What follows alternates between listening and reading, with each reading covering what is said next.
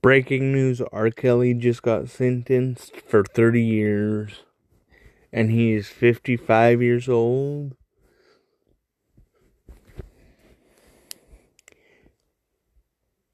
Plus 30 years in prison, which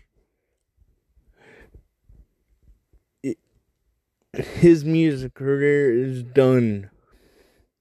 No one's gonna want to listen to an 85 year old music man want to, you know, sing about stuff. His music career as of today is completely done. Might as well just say, hey, hey, goodbye. June June 29th, uh, 2022 is the day R. Kelly got sentenced to 30 years.